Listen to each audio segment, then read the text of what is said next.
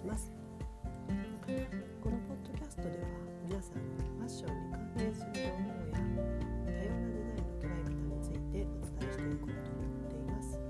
特に日常の中にある色彩を通じて歴史や文化についても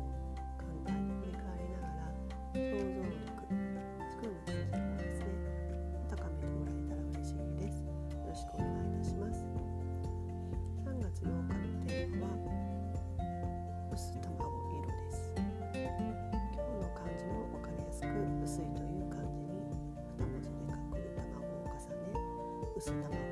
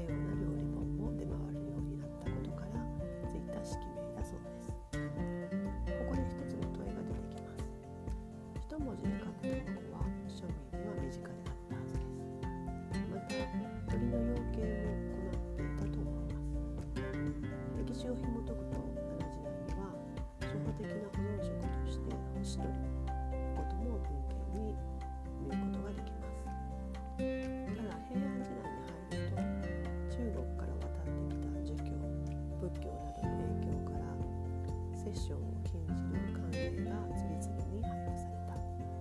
こんな歴史を読み解くと平安時代前後までは庶民の方々は税を納めるため生まれた卵を献上するのみだった。もしくは生卵を食する以外の術を知らない。そんな方が多かった。または小さな村社会だけしか知らない。多様な調理法があった。そうした時期を終え江戸時代になってからは平安時代に摂取を禁じることも解かれ庶民間でも販売できるようになった卵を使った料理によって付けられた式名には料理したということを示す2文字卵に薄い文字を重ねた。薄卵色がついたそんな問いの答えが見えてきます。もちろん歴史書を全て読んだ推測の方が多いです今日の問いかけから皆様にこうした多様な文明や書籍などを読むときにそのままを読むのではなく書かれている内容と実際の日常の中にあるライフスタイルとを見比べ問いかける考え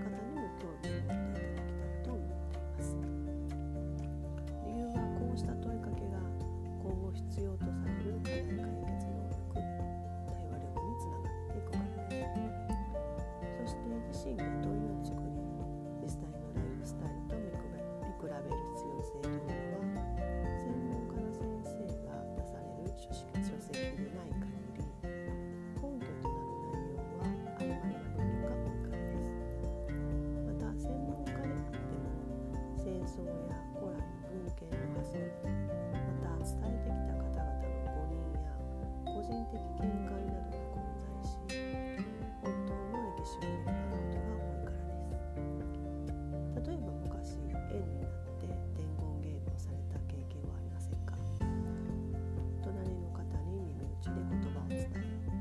次々に隣の方に耳打ちをしながら同じ言葉を伝えても最後には全く異なった言葉になっているそんな体験を思い出していただけたら良いと思います。そんな風に書物内の内容もどこかに必ず日常の中にある本当の意味でのリアルなライフタイルが見えていないことが多いです。そうした時その書籍や見解を否定す。るのでご自身が問いかけたくなる部分についてご自身で調べ他者と自分の意見を見比べながら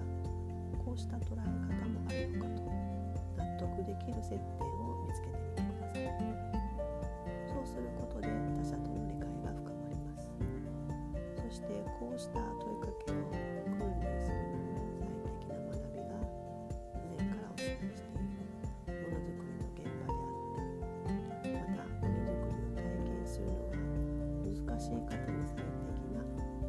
スタディという学び方です。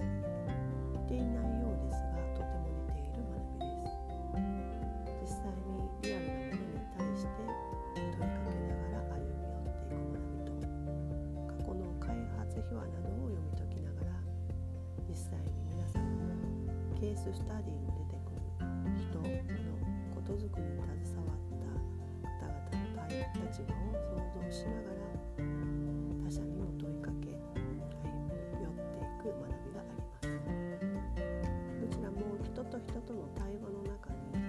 クッションとなるツールを交えながら個々の個性